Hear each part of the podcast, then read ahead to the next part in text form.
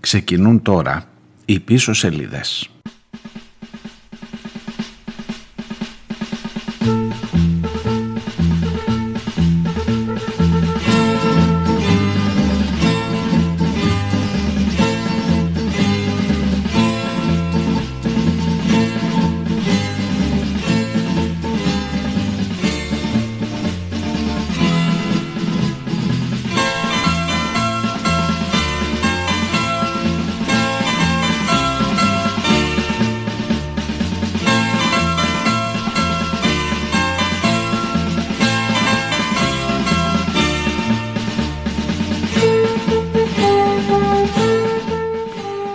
Γεια σας, καλώς ήρθατε, καλή εβδομάδα. Δευτέρα και 6 ο Σεπτέμβριος, αρχή εβδομάδας, μιας εβδομάδας επίσης δύσκολης που θα αποχαιρετήσουμε τον Μίκη Θοδωράκη.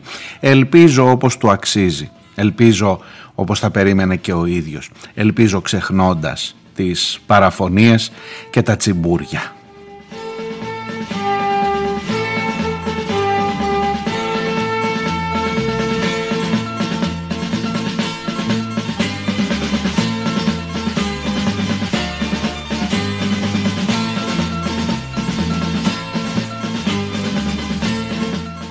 Με δικές του μουσικές θα ντυθούν και οι σημερινές πίσω σελίδες, μόνο τις μουσικές. Από τις ε, κινηματογραφικές του δουλειές, από τις ε, θεατρικές, ακόμα και από τα μπαλέτα τα οποία έχει γράψει ο Θοδωράκης, θα ακούσουμε στην ε, σημερινή εκπομπή. Για να αφήσουμε λίγο στην άκρη, για να απαλύνει η μουσική αυτή, να απαλύνει την ε, θλίψη που έχουν δημιουργήσει όλα τα γεγονότα που προηγήθηκαν το Παρασκεύο Σαββατοκύριακο που πέρασε. Ίσως να θυμάστε ότι στην εκπομπή της Παρασκευής σας έλεγα ας το σταματήσουμε μέχρι εδώ το θέμα με το τι θα γίνει τελικά, με το αν θα εκπληρωθεί η τελευταία του επιθυμία. Ας το σταματήσουμε μέχρι εδώ και ας ελπίσουμε ότι δεν θα έχει χειρότερα. Δυστυχώς ήδη από την Παρασκευή αργά το μεσημέρι τα πράγματα πήραν την πολύ χειρότερη τροπή. Αυτή την ώρα, σήμερα, α, γίνεται ένα δικαστήριο τελικά. Ευτυχώς, ευτυχώς μετά από όλα όσα έγιναν το Σαββατοκύριακο φαίνεται να έχει υπάρξει μία καταλλαγή, μία συμφωνία εν πάση περιπτώσει. δεν ξέρω πόσο πολύ αξίζει να ασχολούμαστε με αυτό πια. Φαίνεται ότι τα πράγματα οδεύουν προς την εκπλήρωση της τελευταίας του επιθυμίας που ήταν να ταφεί στον ε, Γαλατά στα Χανιά. Γιατί φτάσαμε να είναι στα δικαστήρια η υπόθεση αυτή; Γιατί φτάσαμε ο Μίκης ακόμα και νεκρός να φρουρείται από την αστυνομία; Απίθανα πράγματα. Απίθανα πράγματα σε αυτήν εδώ τη χώρα.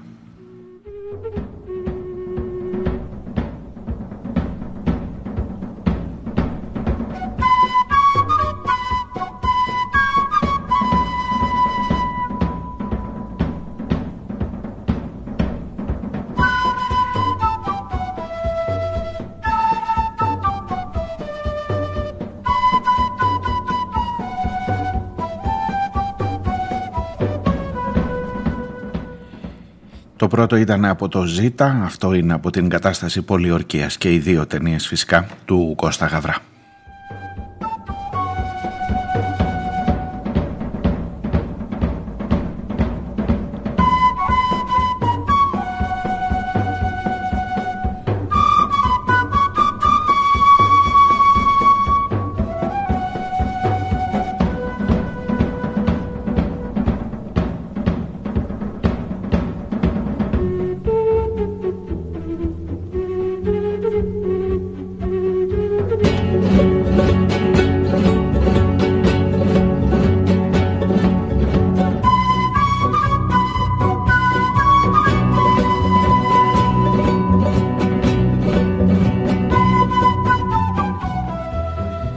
Σας έλεγα λοιπόν για αυτή τη λυπηρή διαδικασία που αντί να συζητάμε για το πώς θα κρατήσουμε ζωντανό, πώς θα μεγεθύνουμε ακόμα περισσότερο για τις επόμενες γενιές τον μύθο του Μίκη Θοδωράκη, το έργο του Μίκη Θοδωράκη, συζητάμε για το πού θα τον ενταφιάσουμε.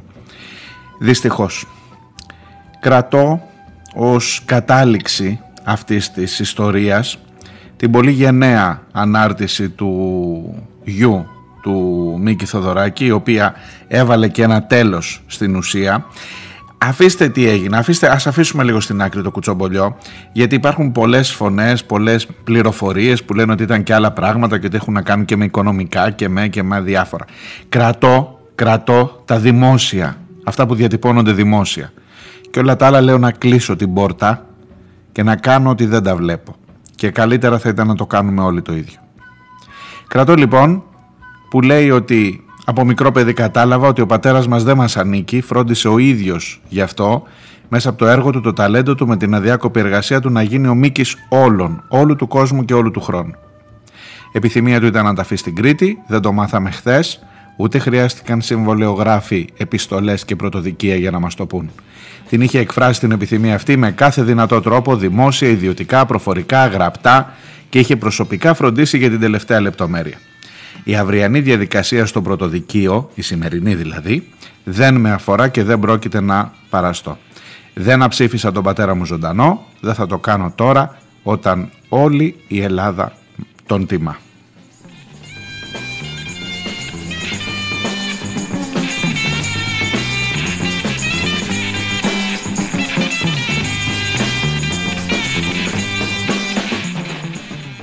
Θα τον αποχαιρετήσουμε όλοι μαζί όπως του πρέπει. Η οικογένεια, οι φίλοι, οι συνεργάτες, οι συγχωριανοί, όσοι τον αγάπησαν, όσοι μπορεί να τον πίκραναν, όσοι στο παρελθόν μπορεί να συμφώνησαν ή να διαφώνησαν. Τίποτα πια δεν έχει σημασία, εκείνο που μένει είναι το τελευταίο δάκρυ. Σας ευχαριστούμε για την αγάπη σας, είμαστε όλοι ευγνώμονες.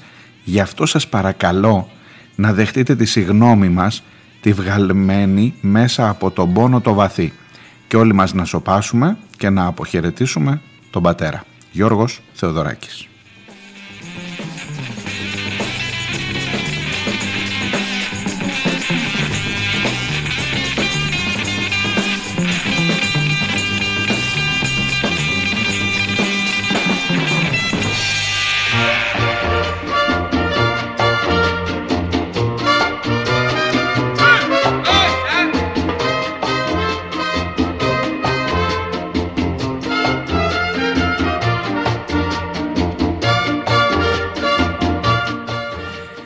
Και το προηγούμενο ήταν από το Ζήτα, το Καφέ Ροκ και αυτό εδώ φυσικά είναι από τη Φέδρα.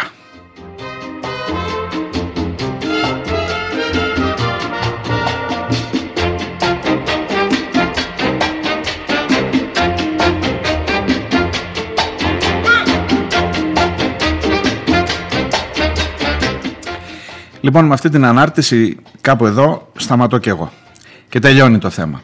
Να το αφήσουμε πίσω, δεν το ξεχνάμε δεν το ξεχνάμε γιατί ήταν ασέβεια μεγάλη στη μνήμη του Μίκη Θοδωράκη, ό,τι έγινε.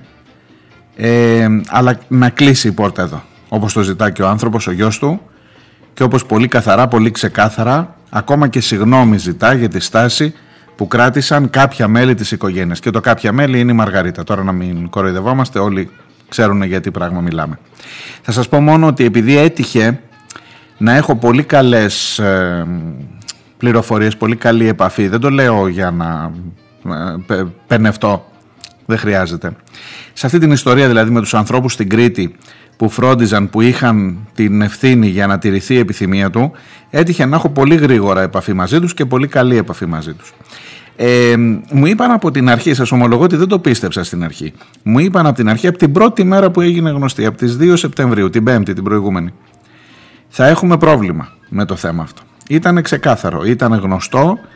Ε, οφείλουμε να τους συγχαρούμε όλοι γιατί η άλλη πλευρά δεν έγραψε ούτε για τσιμπούρια, η άλλη πλευρά δεν έκανε ούτε περίεργες καταστάσεις, έκανε αυτό που έπρεπε να κάνει, εκεί που έπρεπε ήταν δυναμική, εκεί που έπρεπε σιώπησε και άφησε τα πράγματα να εξελιχθούν χωρίς δική της ευθύνη. Και κάθε βήμα που γινόταν, όταν την Παρασκευή το μεσημέρι ο Δήμαρχος Χανίων μας κάλεσε τους δημοσιογράφους στο Δημαρχείο για να μας διαβάσει την επιστολή που είχε στείλει ο Μίκης στο σκουλάκι από το 2013, τότε πια ήταν ξεκάθαρο ότι η άλλη πλευρά είχε τραβήξει τα πράγματα στα άκρα. Και ότι πια δεν υπήρχε γυρισμός και ότι πια ήταν δημόσιο το πρόβλημα που επί μια μισή δύο μέρες κρατιόταν σε ένα ε, επίπεδο πιο χαμηλά, σε ένα επίπεδο συζητήσεων, διαπραγματεύσεων κλπ. Αλλά από εκείνο το μεσημέρι και μετά, αργά το μεσημέρι, τρεις η ώρα έγινε η συνέντευξη αυτή του Δημάρχου Χανίων. Από εκεί και πέρα φαινόταν ότι το πράγμα έχει πάει σε μια κόντρα που δεν έχει γυρισμό. Και πάμε στα δικαστήρια. Και πάμε σε αστυνομική φρουρά στη σωρό του Μίκη. Ανήκουστα πράγματα. Τον Μίκη τον είχαν οι αστυνομικοί εν και φτάσαμε να τον έχουν και. Τι να πεις. Λοιπόν, τέλος πάντων, το σταματώ μέχρι εδώ. Τι να κρατήσουμε από αυτά που λες, να μην κρατήσετε τίποτα. Μιλώ τώρα 10 λεπτά, 10 και μισό λεπτά. Έχει ξεκινήσει η εκπομπή. Από ό,τι σας λέω, μακάρι αν μπορείτε, αν μπορούμε να μην κρατήσουμε τίποτα απολύτως. Τίποτα. Σβήστε το όλο. Σβήστε το όλο και πάμε παρακάτω. Πάμε να χαιρετήσουμε το Μίκη όπως τον αξίζει, όπως του αξίζει, να τον αποχαιρετήσουμε όπως του αξίζει, ε, με σεβασμό και με σύμπνοια, αν είναι δυνατόν.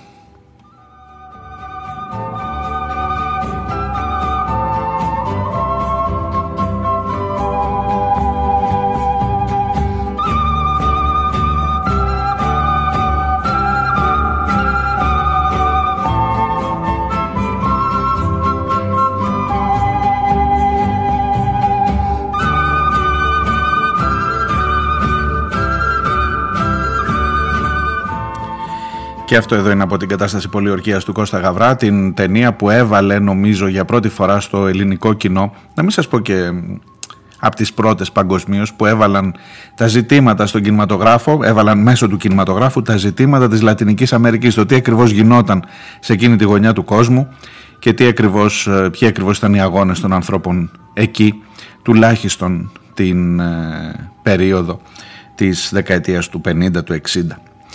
Ε, είμαι ο Μάριος Διονέλης, ακούτε πίσω σελίδες, πίσω σελίδες.gr είναι το site της εκπομπής και σας ομολογώ ότι έρχομαι με μια κούραση από όλη αυτή την ιστορία για το Μίκη Θοδωράκη και με την ελπίδα ότι από εδώ και πέρα θα γίνουν τα πράγματα όπως πρέπει. Οι συμβολισμοί, οι συμβολισμοί είναι ιδιαίτεροι, ξέρετε σε αυτή τη χώρα, ειδικά για τον Μίκη Θοδωράκη ε, και φεύγω τώρα από το κουτσομπολιό και πάω στις επίσημες ανακοινώσεις το κάθε τι που έχει να κάνει με τον Μίκη, το κάθε τι να το βλέπετε με έναν ιδιαίτερο συμβολισμό γιατί θέλησε ο ίδιος να έχει η παραμικρή λεπτομέρεια τον κάθε συμβολισμό που έβαλε αυτός. Το γεγονός ότι την ε, τελετή για, την, ε, για το λαϊκό προσκύνημα για την τελετή αποχαιρετισμού που θα γίνει στη Μητρόπολη για την κηδεία του που ανακοινώθηκε ότι θα γίνει στην Κρήτη το γεγονός ότι την, την ανακοίνωση αυτή την έβγαλε χθες τελικά αφού έγιναν οι συνεννοήσεις με την οικογένεια. Το Κομμουνιστικό Κόμμα Ελλάδος επίσης έχει τους συμβολισμούς του, επίσης λέει πάρα μα πάρα πολλά, όπως έλεγε και η επιστολή του που διαβάσαμε την Παρασκευή προς το Κομμουνιστικό Κόμμα, όπως έλεγε η επιθυμία του αυτή ότι από όλα τα καπέλα που φόρεσε σε αυτή τη ζωή του, την πλούσια, την πολυτάραχη, την εξαιρετικά ενδιαφέρουσα και ζηλευτή ζωή του διάλεξε να φύγει, διάλεξε να δηλώσει κομμουνιστής στο τέλος και το γεγονός ότι το ΚΚΕ είναι αυτό που αναλαμβάνει την όλη διαδικασία επίσης έχει έναν τεράστιο συμβολισμό.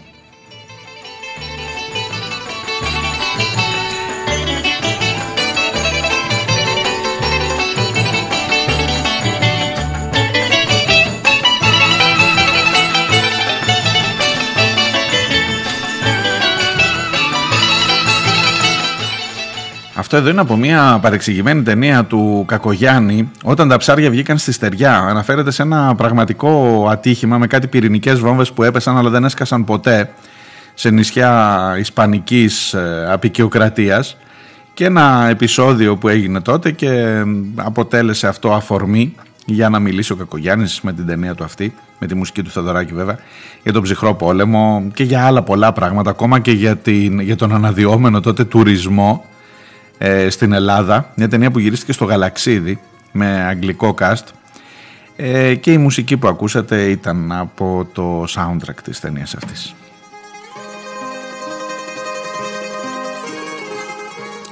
Και εδώ είμαστε στη γειτονιά των Αγγέλων, εκεί για την γειτονιά αυτή που ταξιδεύει τώρα και ο Μίκης.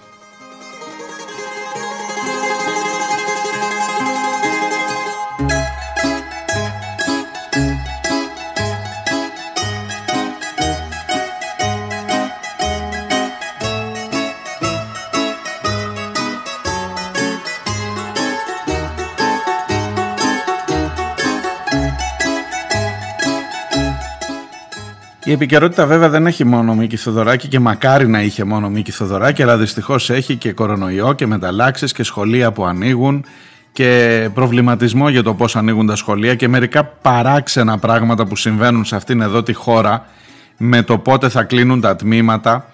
Όσοι είστε γονείς, φαντάζομαι θα καταλαβαίνετε. Δεν ξέρω αν έχετε λύσει τις απορίες σας. Εγώ δεν τις έχω λύσει, ειλικρινά. Θα τα πούμε περισσότερο και στο δεύτερο μέρος γι' αυτό. Ε, Πώς το καλό στην ίδια χώρα Πέρυσι έκλεινε το τμήμα με ένα κρούσμα και τώρα θα κλείνει το τμήμα μόνο άμα είναι οι μισοί και πάνω μαθητές κρούσματα κορονοϊού. Μα την Παναγία, μα τι να σας πω, ό,τι και να βάλω κάτω, θα ασκήσεις τα πτυχία σου, τα αυτό, γιατροί, δοκτορά, διδακτορικά, ξέρω εγώ, ό,τι έχεις να, να μου εξηγήσει κάποιος πώς γίνεται στην ίδια χώρα από τη μία χρονιά στην άλλη να έχεις τόσο μεγάλη διαφορά στο πότε κλείνει ένα σχολείο, ένα τμήμα σχολείου. Θα τρελαθούμε τελείως, ειλικρινά. Αν εσείς αισθάνεστε σίγουροι τώρα που ανοίγουν τα σχολεία να πάτε τα παιδιά, τι να σας πω, τι να σας πω, σας θαυμάζω, ειλικρινά.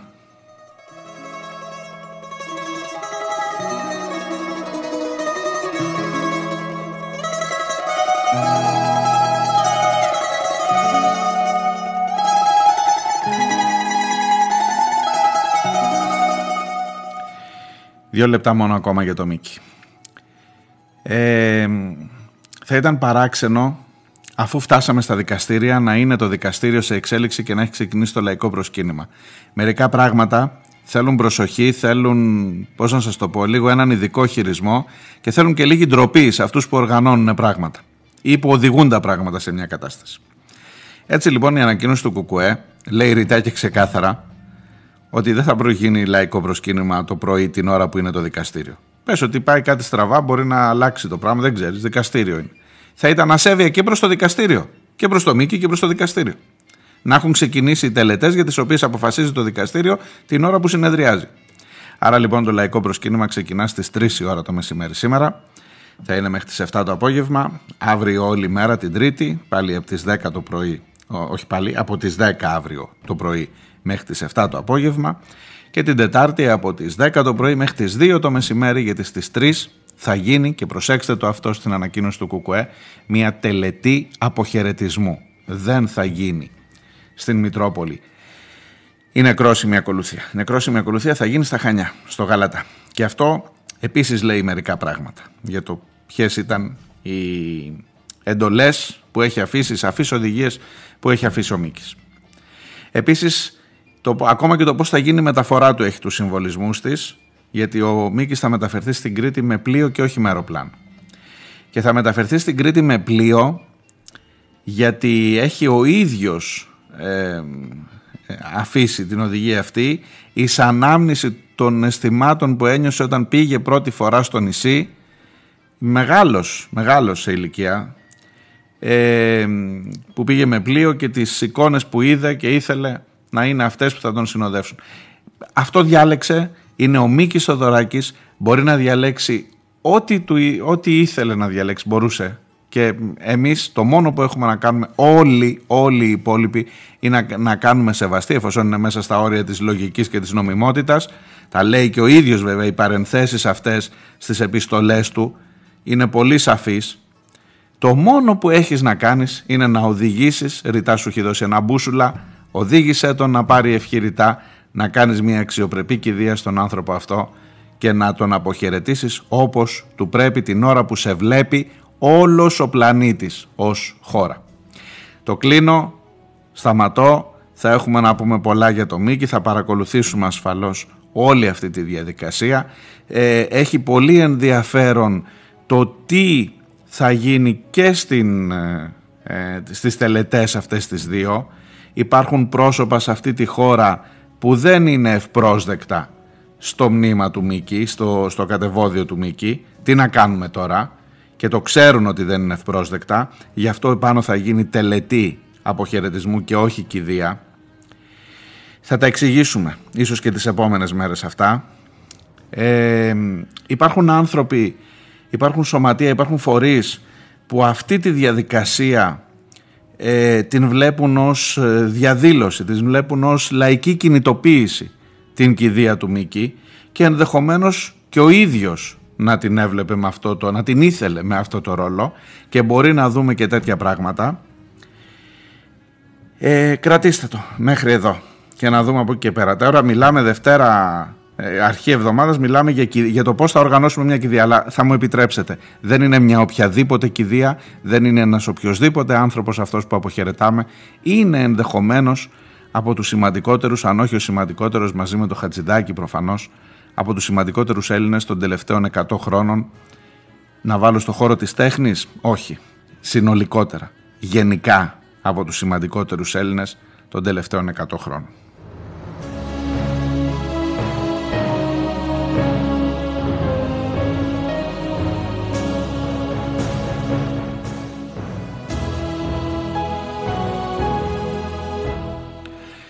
Αυτό εδώ είναι από, την, από το δίσκο Λιτανία, ο Βασίλης Αλέας, σε μερικές ε, εκτελέσεις γνωστών τραγουδιών του Μίκη, με διαφορετικό ηχόχρωμα, με κλαρίνο φυσικά. Ε, και αυτό για την σημαντικότητα του Μίκη σας το λέει ένας άνθρωπος που ξέρετε ότι αν έχετε παρακολουθήσει λίγο τις πίσω σελίδες έχει ασκήσει πάρα πολύ σφοδρή κριτική για τα πεπραγμένα του τουλάχιστον το 2018 αυτή την χρονιά τη φοβερή που ο Μίκης ήταν σε άλλη κατάσταση. Αλλά αυτά φεύγουν.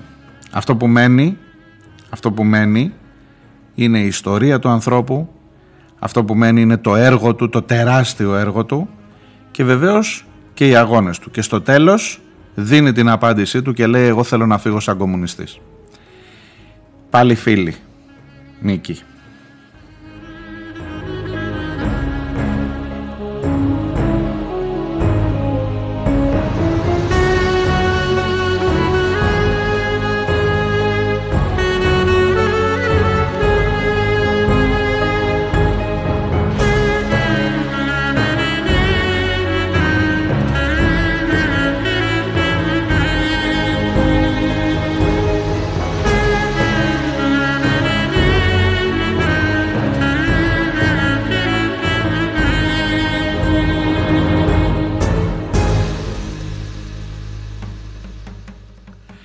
Έχω πάρει πολλά μηνύματά σας αυτές τις μέρες και για το θέμα της, του θανάτου του Μίκη Θοδωράκη και για τα υπόλοιπα της επικαιρότητας. Ο φίλος, ο καλός, ο Δημήτρης Σφακιανάκης, για αυτά για την κριτική που έκανα κι εγώ. Ε, να μην αξιολογήσει το πουλί και το πέταγμά του με τους όρους της δικής σου χερσαίας βάδισης. Ήρθε λοιπόν στο τέλος της ζωής του να αναφερθεί σε εμάς για τα μεγάλα του μεγέθη, τίποτα δεν είναι ετεροχρονισμένο, απλά έπρεπε να έρθει ο χρόνος να στερέψουμε το κεφάλι στον ουρανό, να στρέψουμε το κεφάλι στον ουρανό και να δούμε ότι αυτό που πετάει δεν έχει σχέση με εμάς που βαδίζουμε με σταθερές. Δεν φεύγει αυτός, φεύγουμε εμείς επί της ουσίας.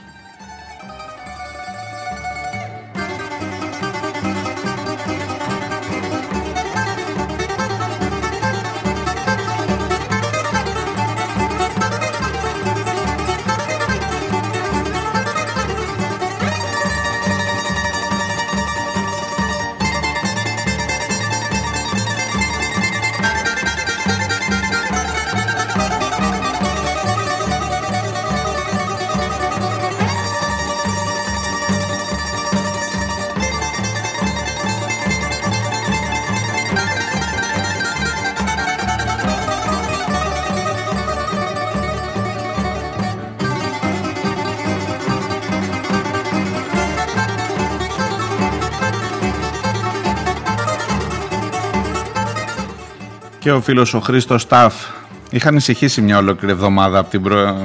που γύρισε από την άδεια ότι δεν έχει στείλει. Τις άκουσε λέει όλες τις εκπομπές και τις πέντε. Καλώς τον, καλώς ήρθες. Ε, για το Μίκη. Το 18 δεν το κρύβω οργίστηκα, θύμωσα τον χλέβασα, νιώσα, ένιωσα ότι προδόθηκα. Ε, Όποιος νιώθει όμως κατά καιρούς ότι προδίδεται από τους άλλους, από τους μεγάλους που αποδεδειγμένα έχουν δώσει, ας σκεφτεί πρώτα τι έχει δώσει ο ίδιος, λέει ο Χρήστος.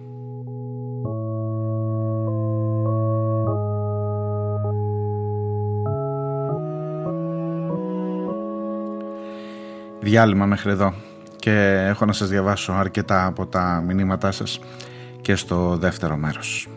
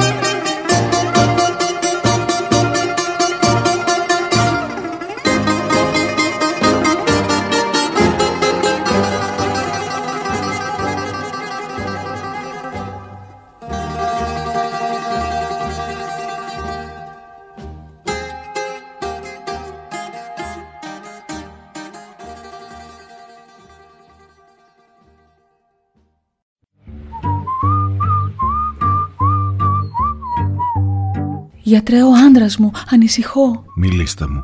Σας ακούω. Τον τελευταίο καιρό μου λέει περίεργα πράγματα. Μου λέει πως ίσως ο Κυριάκος να μην είναι και τόσο κακός, πως η αριστεία μπορεί να πάει τη χώρα μπροστά. Μου λέει πως ο ΣΥΡΙΖΑ είναι κόμμα της αριστεράς και της οικολογίας. Τα βράδια πετάγεται ιδρωμένος και μονολογεί «Πασόκ, σώσε μας!» Πάρτε αυτό, θα τον βοηθήσει. Πίσω σελίδες. Μία ώρα κάθε μέρα. Δευτέρα με Παρασκευή. Όλα θα πάνε καλά. I see my redhead mask tear shed queen be my squeeze. Πίσω σελίδες.gr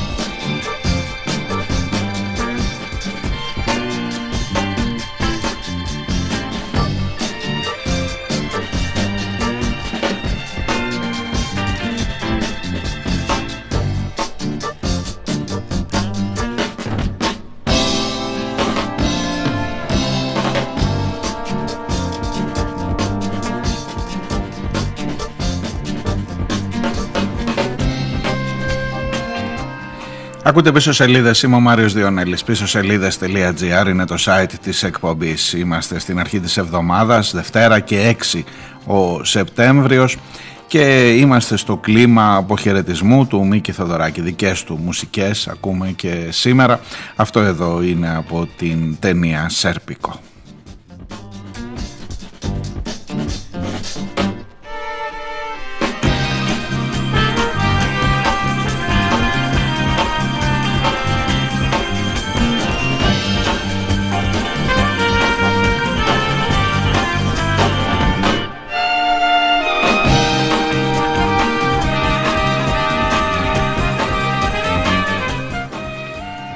Μείνει στο να διαβάζω τα δικά σας μηνύματα και δεν ξέρω αν θα τα προλάβω και όλα γιατί είναι αρκετά α, λόγω της ε, πολυεπίπεδης επικαιρότητας, άλλα για τον κορονοϊό, άλλα για την υπόθεση της απώλειας του Μίκη Θοδωράκη. Ε, είχα μείνει στο μήνυμα του Χρήστου, Χρήστος Ταφ, έτσι υπογράφει, ε, συνήθως σε ντόνια μεγάλο και αυτό, Χρήστο, Απορώ με το κουράγιο σου να κάτσεις να τα γράψεις όλα αυτά. Μπράβο, σε ευχαριστώ πάρα πολύ. Ε, είναι μια ολόκληρη δεύτερη εκπομπή να ξαναδιαβάσεις τα μήνυματά σου και πραγματικά. Εδώ προσπαθεί να τα βάλει όλα σε ένα μήνυμα και τα καταφέρνει. Σας έλεγα για το Μίκη. Ε, μάλλον ήξερε ότι πλήγωσε κόσμο και θέλησε να μας ζητήσει μια συγνώμη. Εννοώ, εννοεί και ο Χρήστος για, για την επιστολή προς το ΚΚΕ που έλεγε εγώ θέλω να φύγω σαν κομμουνιστής που συζητούσαμε την Παρασκευή. Ε, να μας υπενθυμίσει ότι δεν αλλοιώθηκε, ότι ήταν αδύνατο να αλλοιωθεί έστω και με τα λάθη του. Αν και συγγνώμη θα έπρεπε να τους ζητήσουμε όλοι εμείς, ειδικά η γενιά μου, οι βολεμένοι, που δεν τολμάμε ούτε καν να απεργήσουμε για 24 ώρες, που κατάπιαμε αμάση τα μνημόνια, που ανεχθήκαμε να εποάζεται δίπλα μας το αυγό του φιδιού είχε τη γενναιότητα να αναγνωρίσει ότι πλήγωσε αυτούς που τον λάτρευαν και έβαλε τα πράγματα στη θέση τους. Ακόμα και χωρίς αυτή την επιστολή του όμως θεωρώ ότι οι περισσότεροι παρά το θυμό και την οργή μας σβήσαμε σχετικά γρήγορα από το μυαλό μας την εικόνα του 2018. Δεν τον διαγράψαμε, αυτό είναι σίγουρο, δεν θα μπορούσε να γίνει κάτι τέτοιο. Πιστεύω ότι λίγο πολύ κατανοήσαμε τόσο το προχωρημένο της ηλικίας, όσο και ότι ήταν έρμεο του περίγυρου του. Απλά θα ήταν άδικο πραγματικά η τελευταία εικόνα, η τελευταία λέξη να είναι αυτή του 18. Και ήταν πραγματικά λυτρωτικό ότι ανάγκασε ακόμα και τα ΜΜΕ που απολάμβαναν τότε το διασυρμό του προβάλλοντας ξανά και ξανά πλάνα να διαβάζουν φωναχτά αυτή την τελευταία επιστολή. Αυτό που έλεγε θέλω να φύγω σαν κομμουνισμός, κομμουνιστής, να μην μπορούν να το κρύψουν. Είναι σίγουρο ότι αυτή η τελευταία εικόνα, αυτή είναι που θα έχουμε από το φθαρτό της ζωής του. Για όλες τις υπόλοιπες εικόνες που θα μας συνοδεύουν πάντα, είχε φροντίσει πολύ νωρίτερα.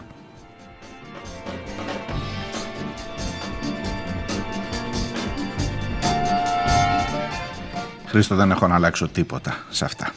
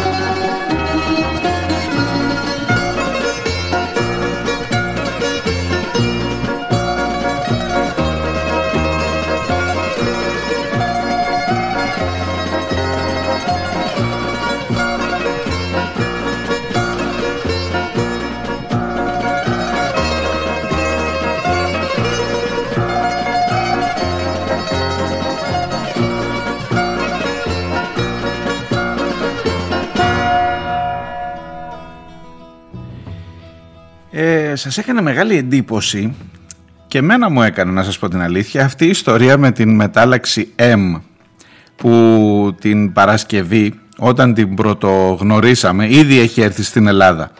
Την Παρασκευή λέγαμε είναι ακόμα στην Κολομβία, έχει έρθει λέει και στην Ευρώπη, αλλά άλλο η Ευρώπη, άλλο εμείς τώρα, αλλά τώρα πια ξέρουμε ότι είναι και στην Ελλάδα, υπάρχουν τα τέσσερα λέει πρώτα καταγεγραμμένα κρούσματα και τη λέγαμε M, μου, μα μου την είχαν γράψει, MU δηλαδή.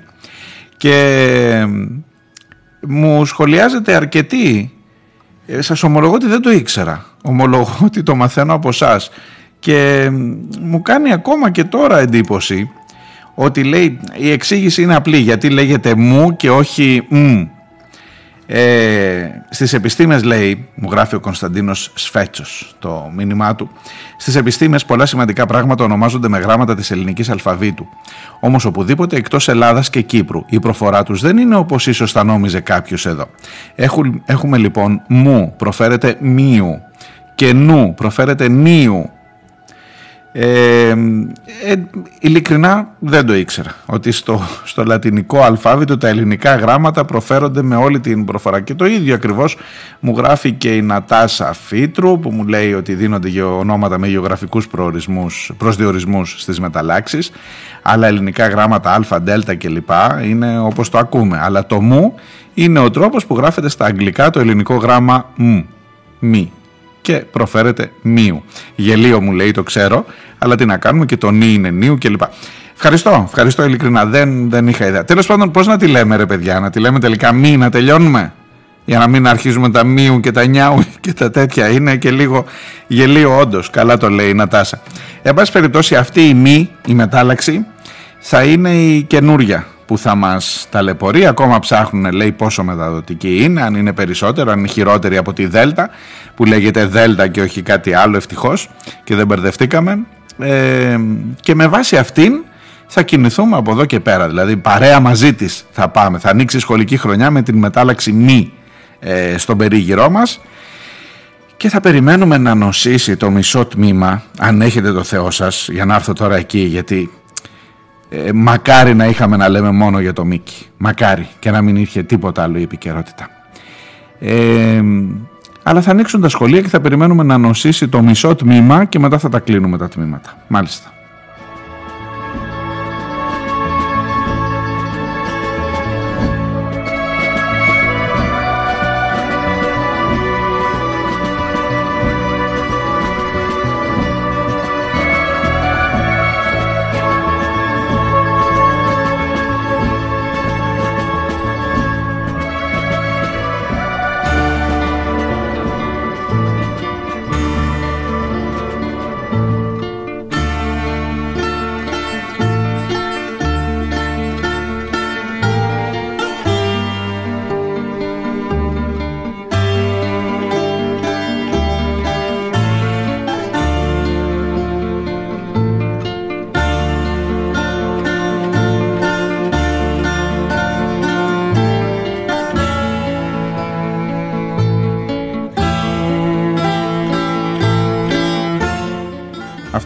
Δίσκο Ένας Όμηρος. Το προηγούμενο ήταν πάλι από το Σέρπικο που ήταν διασκευή φυσικά του τραγουδιού Δρόμοι Πάλι.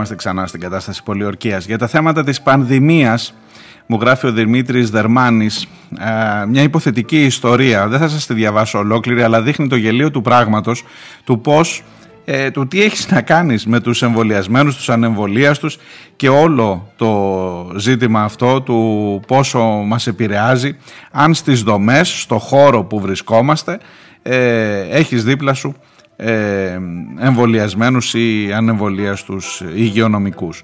Οι υγειονομικοί πρέπει να σας πω, παίρνοντας αφορμή από το μήνυμα αυτό, ότι έφτασαν κοντά στους 6.000, ίσως κάτι παραπάνω, που είναι πλέον σε αναστολή.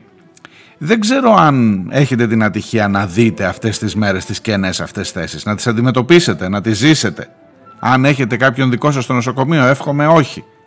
Αλλά ενώ ξέρεις πόσοι είναι οι άνθρωποι που φύγαν, καλός ή κακός, εντάξει το συζητήσαμε πολύ το θέμα αυτό για την υποχρεωτικότητα, φύγαν όμως. Φύγαν όμως, δηλαδή τώρα, προσέξτε να δείτε, δεν έχεις και κανένα άλοθη ως κυβέρνηση, ως πολιτεία. Ορίστε τους έδιωξες, το κατάφερες, τώρα έχεις νοσοκομεία καθαρά. Λογικά, μέσα στα νοσοκομεία δεν θα ξαναέχεις τώρα διασπορά του ιού. Ε, τι, όχι, όχι. Αυτή την ιστορία, τέτοια ιστορία περίπου μου δείχνει ο Δημήτρης, μου περιγράφει. Ε, και επίσης σου λείπει και κάτι ακόμα. Σου λείπει ο τρόπος, δεν έχεις ακόμα, ε, πόσο είπαμε από την 1η Σεπτέμβρη, άντε δύο. Σήμερα είναι 6 ο Σεπτέμβριος. Δεν ξέρω, βλέπετε εσείς να έχουν έρθει να προσληφθούν, να, να έχουν προσληφθεί, ανακοινώθηκαν προσλήψεις για να καλύψουμε αυτές τις 6.000 αν υποθέσουμε ότι είναι μόνο 6.000 οι θέσεις των υγειονομικών που έφυγαν από τα νοσοκομεία; Γιατί εγώ δεν πήρα κάποια τέτοια ανακοίνωση. Έχει έρθει στο δικό σας το email κάτι;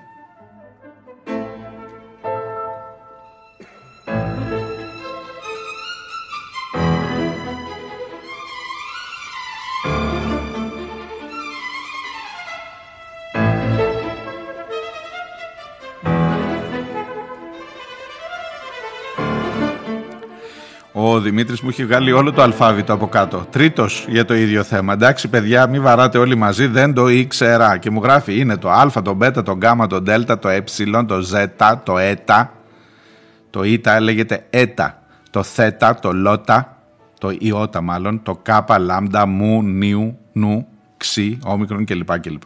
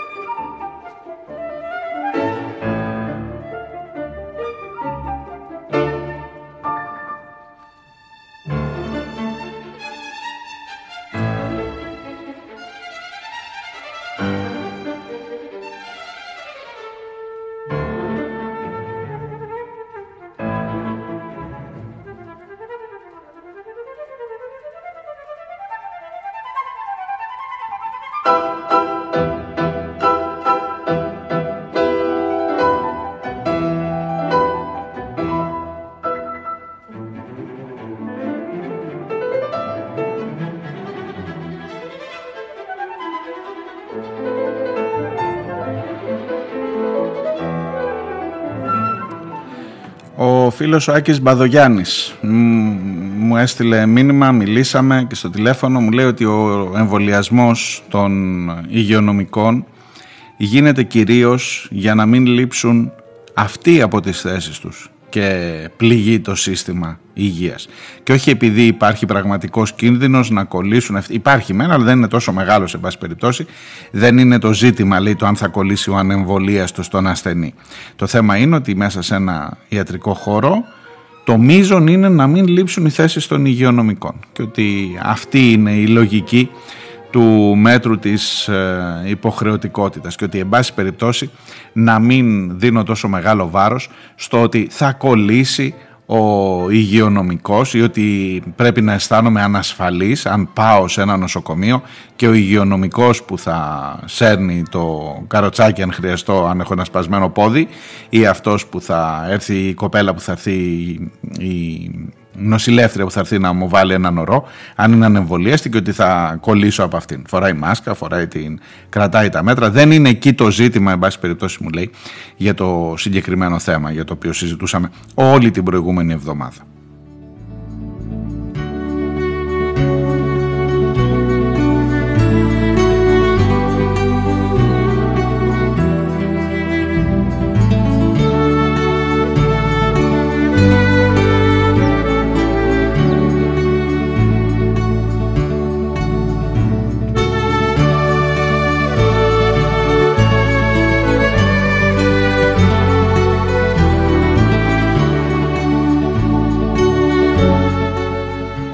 Κωστής ο Κασαπάκης μου λέει το σημερινό σου γιατί στην ε, εκπομπή την, της Παρασκευής το γιατί διάλεξε να φύγει ως κομμουνιστής μόνο ο ίδιος θα μπορούσε να το εξηγήσει αυθεντικά. Η επιστολή του, στον Κουτσούμπα μου προκάλεσε πολλές σκέψεις αλλά θα αναφέρω μόνο μία δική μου πάντα.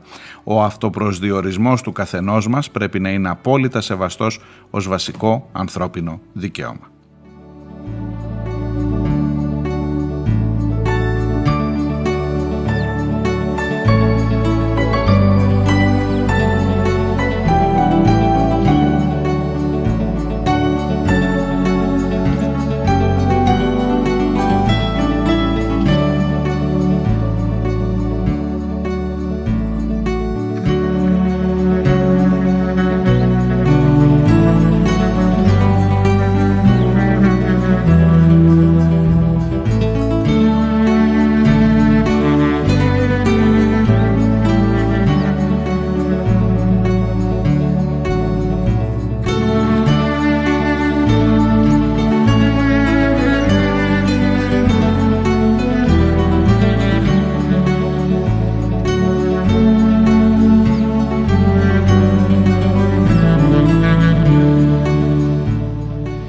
η Πόπη από την Ολλανδία, τη μακρινή που ακούει εκεί τις πίσω σελίδες. Μου λέει είχαμε κάνει ένα διάλογο αν θυμάστε για το τι γίνεται στην Ολλανδία και για το ποια είναι η κατάσταση ε, και διαφωνούσε σε σχέση με την ε, υποχρεωτικότητα με την άποψή μου κατάλαβα λέει ότι και εσείς βλέπετε το θέμα ταξικά ότι η κατάσταση αυτής της τρέλας ο τρόπος για να διαβαστεί επικοδομητικά η κατάσταση αυτής της τρέλας τελικά είναι ταξικός και με μεγάλη μου χαρά βλέπω ότι έχει ξαναμπεί έντονα αυτή η οπτική στις εκπομπές σας. Καλημέρα Πόπη.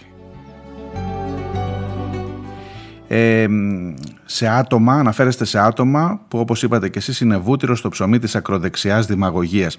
Αν θυμάστε είχαμε κάνει αυτή τη συζήτηση για το ποιοι είναι τελικά αυτοί που είναι κατά των εμβολίων, για το αν είναι στο χώρο της ακροδεξιάς, πού θα πάει αυτός ο κόσμος που είναι κατά των εμβολίων και που σήμερα υποχρεώθηκε να εμβολιαστεί ή που πιέζεται για να εμβολιαστεί. Τα πολιτικά, τα ταξικά χαρακτηριστικά αυτού του κόσμου.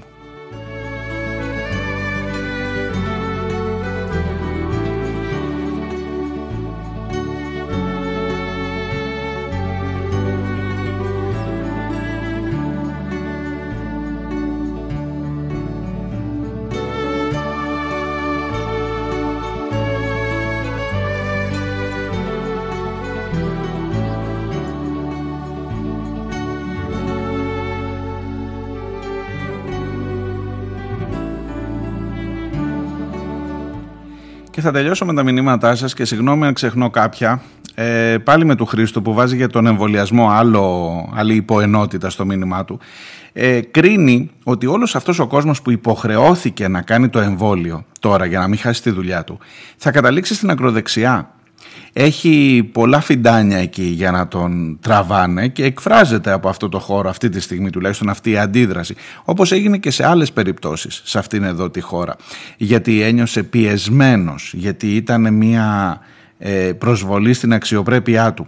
Τώρα εδώ θα μου, κάνεις, θα μου επιτρέψεις μια παρένθεση. Δηλαδή δεν είναι προσβολή στην αξιοπρέπειά σου το να τι να σου πω, να πληρώνεις ένφια για το σπίτι σου τόσα χρόνια, τα μνημόνια, τώρα πιέστηκε, με το εμβόλιο πιέστηκε.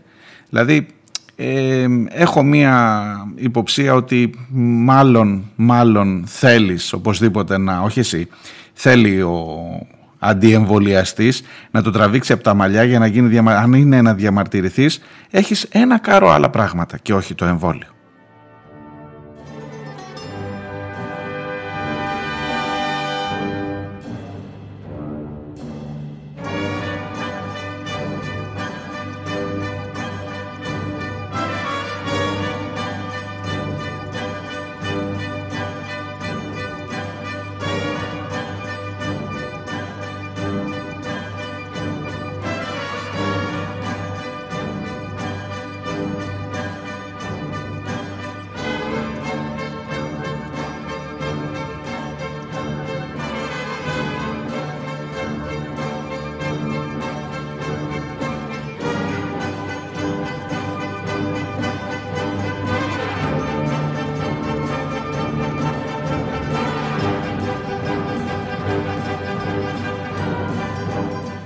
Ανησυχεί στο μήνυμά του ο Χρήστος ότι αυτοί οι άνθρωποι που πιέστηκαν απλά περιμένουν την στιγμή για να εκδικηθούν και δεν υπάρχει αμφιβολία ότι θα το κάνουν και θα το κάνουν στις εκλογές όποτε και αν είναι αυτές. Προφανώς θα μαυρίσουν τους κυβερνώντες, μόνο που δεν θα κινηθούν προς τα αριστερά. Είμαι πεπισμένος, λέει, διαισθητικά εννοείται και σε συνδυασμό με την εμπειρία του, πρόσφατος, του πρόσφατου παρελθόντος ότι λειτουργώντας κυρίως εκδικητικά θα επιβραβεύσουν τις υπόλοιπες ακροδεξίες, παραφιάδες τους. Ό,τι ακριβώς συνέβη και τα πρώτα χρόνια των μνημονίων όταν αρκετοί από αυτούς που βρέθηκαν στη σκληρή πραγματικότητα του δεν έχω δουλειά, δεν έχω εισόδημα προκειμένου να εκδικηθούν το σύστημα πήγαν στην αγκαλιά των χρυσαυγητών.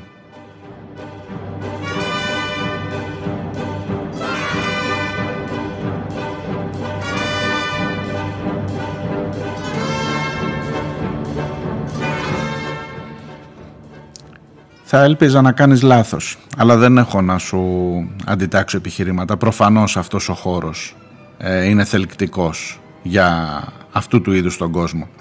Ίσως αυτό να εξηγεί, ξέρετε, ε, γιατί βλέπετε τον Πλεύρη, τον Βορύδη και τον Άδωνη σε αυτή την κυβέρνηση. Ίσως αυτό να εξηγεί γιατί η ακροδεξιά μπάντα της Νέας Δημοκρατίας έχει το μισό Υπουργικό Συμβούλιο αυτή τη στιγμή.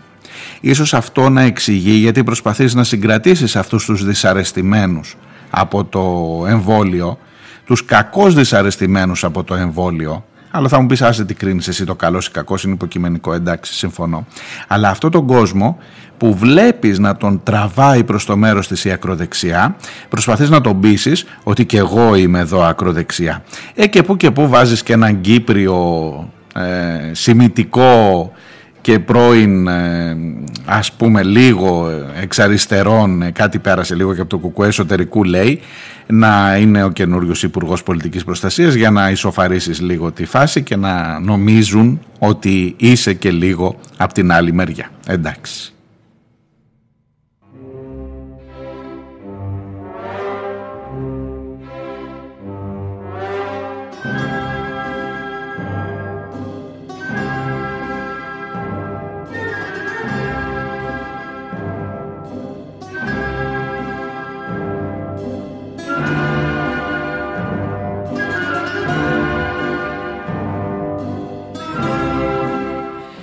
Εδώ σε αυτό που ακούμε είμαστε στον Αύγουστο του 1989 και είμαστε στην ε, Βουδαπέστη, στην Ουγγαρία όπου η κρατική ορχήστρα της ε, Ουγγαρίας και η χοροδία του Εθνικού Ραδιοφώνου της ε, Ουγγαρίας συμμετέχουν στην, στο ανέβασμα του μπαλέτου Ζορμπάς βασισμένο μπαλέτο λέει σε δύο πράξεις, διαβάζω το πιστόφυλλο του δίσκου, βασισμένο φυσικά στο έργο του Νίκου Καζατζάκη, με την ηχογράφηση να γίνεται στο Ιταλικό Ινστιτούτο της ε, Βουδαπέστης το 1989 όπως ε, σας είπα και να δίνει αυτήν εδώ την εκδοχή που δεν νομίζω να την, εγώ τουλάχιστον δεν την είχα ξανακούσει του Ζορμπά σε μπαλέτο.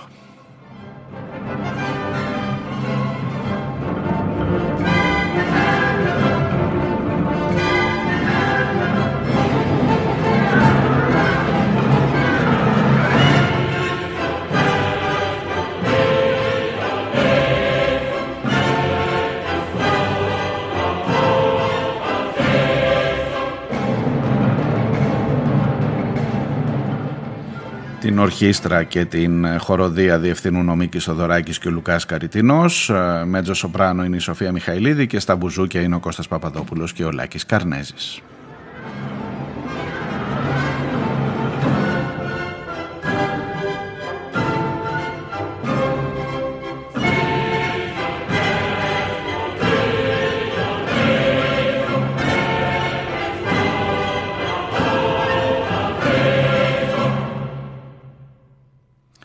Κρατήστε για το τέλος τις ρυθμίσεις αυτές για το Υπουργείο Παιδείας. Θα τα έχουμε να τα λέμε σίγουρα όλη την εβδομάδα μέχρι να αποχαιρετήσουμε το Μίκη και μέχρι να ανοίξουν τα σχολεία την άλλη Δευτέρα. Αλλά το γεγονός ότι θα ανοίγουν τα σχολεία και θα κλείνει το τμήμα μόνο αν είναι από τους μισούς και πάνω μαθητές με κορονοϊό και ότι όποιον βρίσκουν με κορονοϊό μαθητή θα τον στέλνουν 10 μέρες στο σπίτι. Το, η αλήθεια, οι μισοί μαθητές πώς μετράνε, με αυτούς που έχουν πάει στο σπίτι μετράνε; Μετράνε ως κρούσματα. Αν γυρίσει στο δεκαήμερο και στο μέσο του δεκαήμερου φύγει άλλος, μετράνε όλα αυτά ως κρούσματα στην ίδια τάξη. Και πώς είναι δυνατόν πέρυσι να κλείναν τα σχολεία με ένα κρούσμα, το τμήμα συγγνώμη, με ένα κρούσμα και τώρα να περιμένεις να νοσήσει η μισή τάξη για να μην κάνεις τηλεκπαίδευση; Εγώ δεν τα καταλαβαίνω αυτά. Αν εσείς τα καταλαβαίνετε, τι να σας προστείλετε μήνυμα. Μπορεί να το πιάνετε καλύτερα. Μπορεί να υπάρχει κάτι άλλο, κάποιο μυστικό, κάτι κρυμμένο από κάτω που δεν το έχω αντιληφθεί εγώ. Αυτά για σήμερα. Καλή συνέχεια. Θα τα πούμε αύριο την ίδια ώρα.